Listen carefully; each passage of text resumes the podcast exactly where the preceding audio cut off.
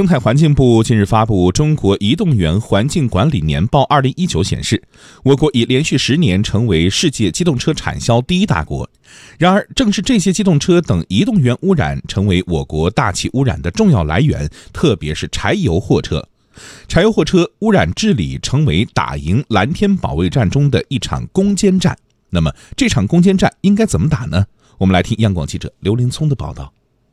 随着货运行业和物流行业的快速发展，柴油货车成为横跨东西、纵贯南北、穿梭于大街小巷的主力军。虽然柴油货车缩小了城市间的距离，但也带来不小的污染问题。数据显示，二零一八年占汽车保有量仅百分之七点九的柴油货车，排放了百分之六十的碳氧化物和百分之八十四点六的颗粒排放物。在庞大的机动车当中，柴油货车不过是九牛一毛，却成了机动车排放的主要贡献者。乘用车市场信息联席会秘书长崔东树分析了柴油货车污染严重的原因。在我们的车辆能源结构中，汽油跟柴油它两个燃烧方式不同的。汽油是点燃式的，柴油是压燃式的。压燃式的发动机，它的一个最大的缺陷就是在压燃过程中燃烧不充分，会产生颗粒物，还有其他的氮氧化物等问题。而这种重型货车话，由于它虽然说数量少，但是因为它的载重量大、耗油量大，所以它的污染的影响程度是极其巨大的。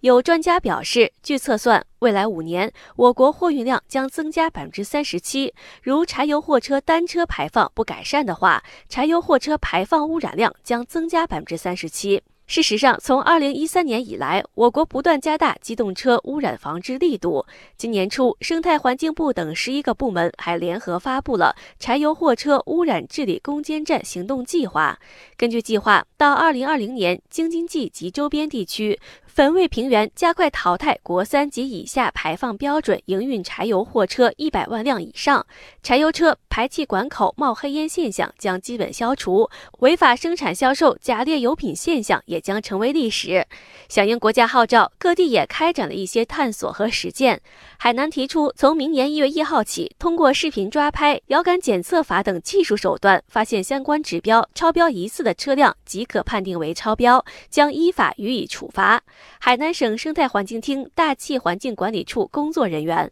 通过坚持统筹油路车的治理，改善我省的环境空气质量。大连提出，在今年十二月十五号前，给国三中重型柴油货车加装污染控制装置，并拨付了五千万元资金补贴，予以鼓励车主对车辆实施深度技术治理改造，无锡整治柴油货车污染，每月将进行常态化检查。在崔东树看来，下一步打好柴油货车污染治理攻坚战，还需多措并举。所以我们认为，真正能够解决柴油货车的问题，可能还是要从能源结构下手。比如说，更多的使用天然气货车，这样的话会使城市内的环境污染就会做得比较好。比如说，像我们看到南方一些城市，核心的一个推动都是把柴油的能源变成了天然气能源，这样的话它的污染会得到一个大大的改善的。从这方面，同时规范我们的使用环境。此外，还有业内人士表示，柴油货车污染治理还需要破解区域交通运输系统的结构性问题，通过推进多式联运，实现大宗货物由公路货运为主向铁路货运为主的结构调整，降低公路货运强度。